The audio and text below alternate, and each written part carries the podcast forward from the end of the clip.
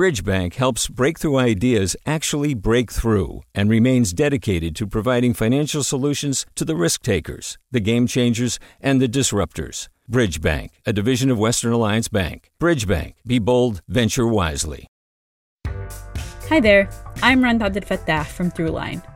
If you're listening to this podcast, you know that K Q E D produces exceptional storytelling that keeps you informed, inspired, and entertained. Their podcasts cover issues from your neighborhood to the entire country and everything in between. Support this work today. You can help us continue to bring quality podcasts to your ears. Just head to donate.kqed.org slash podcast. That's donate.kqed.org slash podcast. From K Q E D. I'm Ericka Cruz Guevarra, and welcome to The Bay. Local news to keep you rooted. Because if we don't get it, shut it down. If we don't get it, shut it down. On Thursday, roughly three thousand Oakland public school teachers and staff went on strike. They're pushing for higher wages and better resources after working months without an active contract.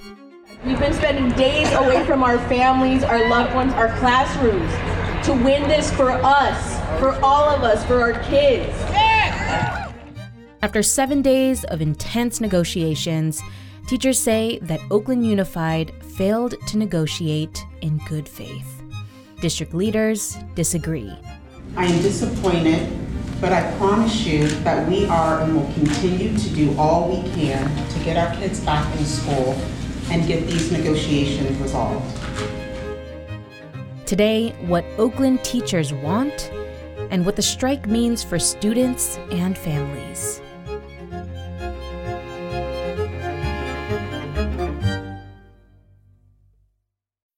Sign up to The Economist for in-depth curated expert analysis of world events and topics ranging from business and culture to science and technology. You'll get the weekly digital edition, online-only articles, curated newsletters on politics, the markets, science, culture, and China, and full access to The Economist Podcast Plus. The Economist is independent journalism for independent thinking. Go to economist dot com and get your first month free. Hey, what's up? I'm Ericka Cruz Guevarra, the host of The Bay. Donations keep independent journalism alive and healthy. And you support outstanding journalism when you support K Q E D. So if you haven't yet, check out donate.kqed.org slash podcasts. That's donate.kqed.org slash podcasts with an S.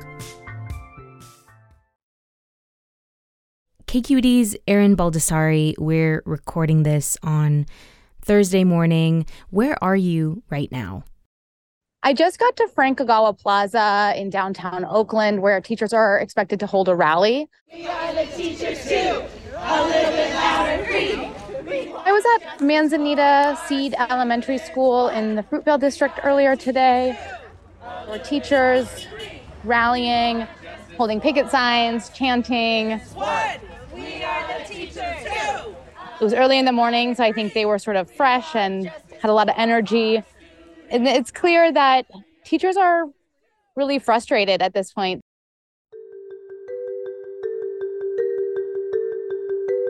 Why have Oakland teachers gone on strike, and how did it get to this point? First, Oakland teachers want a raise. They're some of the lowest paid teachers in the region. They say that, you know, with inflation, with high housing prices, it's really hard to survive in the Bay Area. They've seen a lot of their colleagues leave for other districts that are able to pay them more, that have better benefits, and that have better resources for their students. And so they want to see some of those things in Oakland. They're also negotiating for other things that are typically outside of a contract negotiation, things like mental health support for students, smaller special education class sizes, and even things like repurposing vacant school properties for housing or services for students experiencing homelessness. One teacher you talked to was Luz Chavez, who is a bilingual resource specialist at Manzanita Seed. what does she say teachers want aside from the salary increases? And a lot of the other things that we're asking for are like for safety in our schools. You know, a big thing for her that impacts her every day is just the condition of the school. Half of our school is portables and the other half of our school is the building. The building has no A C. So on these hot, warm days, even last week's, by nine in the morning, those classrooms are already hitting eighty-five, ninety degrees at nine in the morning. She talked about mice. There was another press conference last week at a different school that was talking about tiles falling off the ceiling that just made it impossible for them to continue classes. And so I think just the physical infrastructure, the physical condition of the buildings is a big factor. And like, how are we supposed to be okay with that? Just yeah, I'm a health concern, but if we're sitting there trying to teach them and their little brains are just like exhausted from heat, like that is not a good teaching condition. And then just wanting to ensure that all students are able to succeed. And, and that gets to these sort of bigger ideas about how to support students through mental health issues, how to you know, take care of students who are experiencing homelessness, that sort of thing.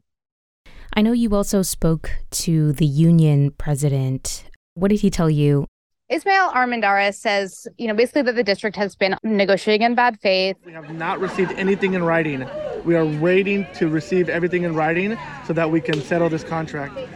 That they had, you know, knew this was coming for months and didn't do enough to avert a strike at this point. From the union's perspective, the district has been unprepared, coming to the table with, you know, canceling meetings, not having written proposals. We need the school board to give their chief negotiator the authority to bargain so that we can uh, settle a contract. But we waited all day and promises were made, but promises were not kept. And so I think that's, you know, how we got to this point is that the sticking points really seem to be, you know, beyond salary and, and raises. And it's more about, you know, how to ensure that Oakland students can really succeed and that they're getting the support and resources that they need. Besides a roughly twenty-three percent salary increase, teachers are demanding smaller class sizes, safety renovations, equitable caseloads for nursing staff and resource specialists, and mental health support for students, among other things. Teachers argue that O U S D has a disproportionately large number of highly paid administrators, and that downsizing administration at the district could free up millions to give teachers what they say they need. Erin, what has the district said in response to all of this? This is a, a very disappointing day, and uh, it's not a position that I ever thought I'd find myself in. At the press conference, school board president Mike Hutchinson basically said that, yeah, I mean, the board did vote to limit contract negotiations to kind of what they're legally required to negotiate, things like working conditions and salary. I'm proud of the work our bargaining team has done to put this offer on the table. And they say that they prioritize retention of teachers, which is why, you know, they are offering a pretty robust salary increases for teachers. And, you know, basically they say that these other things, you know, like homelessness are big societal issues that they can't solve on their own, and nor should they be required to. But we have an opportunity for a historic contract here in Oakland. And again, the only way we can settle a contract is if everyone comes back to the table and we're able to continue negotiation. The district's labor negotiator was at the press conference and she described how she thought that they had made a lot of great progress and more progress more rapidly than than she had even anticipated. So yeah, they're really coming at it with different perspectives there.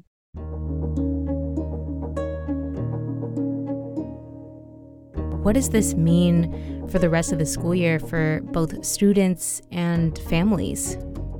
The schools are open, so students can go to school. They have a very skeleton staff there, um, but they, the district has said that, you know, it's unlikely that there'll be any instruction, and it has posted resources for parents. The union has as well.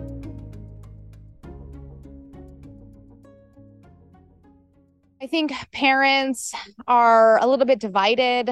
Some parents I spoke to said that they really support teachers, that they believe in the same things that the union is fighting for. They want to see the district investing more in student success. Um, and other parents are a bit, you know, weary. They, you know, it's not that long that we came out of distance learning. There was a wildcat strike earlier this year. There was another one-day strike around this time last year. And so, you know, they're a little bit tired of having to disrupt their kids' learning. And so I think everyone is hoping that this gets resolved quickly. On Wednesday, it looked almost like both sides were getting close to reaching a deal. And then the strike was announced. And so, you know, without sitting at the table, without knowing exactly what sort of issues are are being negotiated, it's hard to say how close they are to a compromise. Erin, uh, I know you've talked to many people in the lead up to this. What has stood out to you the most from covering this story this week?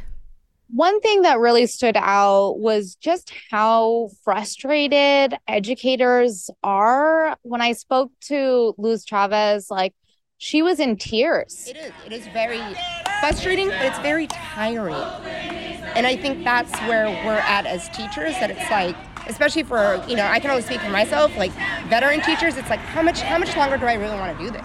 This is her fourth strike uh, as a teacher in Oakland. And so it just feels like something is broken with that system. If the district knows these contract negotiations are coming up, the union knows. It feels like this ongoing cycle where every three or four years our contract expires. And it's like, you know, this is going to happen. You know, the contract is expiring, but you're not matching us as a partner. When I speak to teachers, they say that they really want to be in the classroom. They really want to be doing what they love to do, which is, you know, supporting Oakland youth. And um, they feel really frustrated that they are out here on the picket line. And, you know, I, I see the frustration from the district officials, too. You know, obviously, the school board president, Mike Hutchinson, was very frustrated. And I think parents are kind of frustrated, too. So there's just a lot of unhappiness about the way this has gone. And at the end of the day, it just seems like a lot of, you know, the district, the union, they're all kind of in agreement about the goals and the need to pay teachers more, or the need to support students.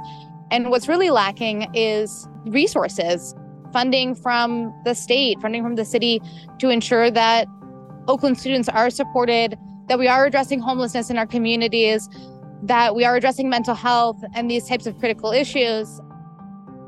This is a statewide issue.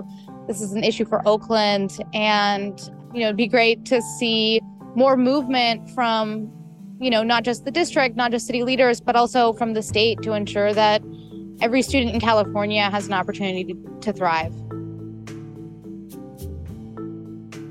Well, Erin, thank you so much for, for taking the time and for joining us. I, I appreciate it. Thank you.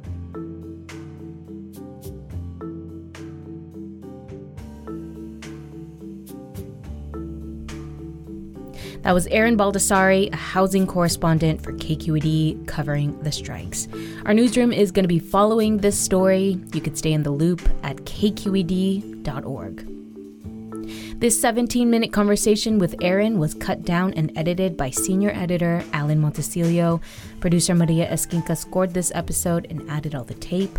The rest of our podcast team here at K Q E D includes Jen Chien, our director of podcasts, Cesar Saldana, our podcast engagement producer, and Katie Springer, our podcast operations manager. I'm Ericka Cruz Guevarra. Thank you for listening. Talk to you next week.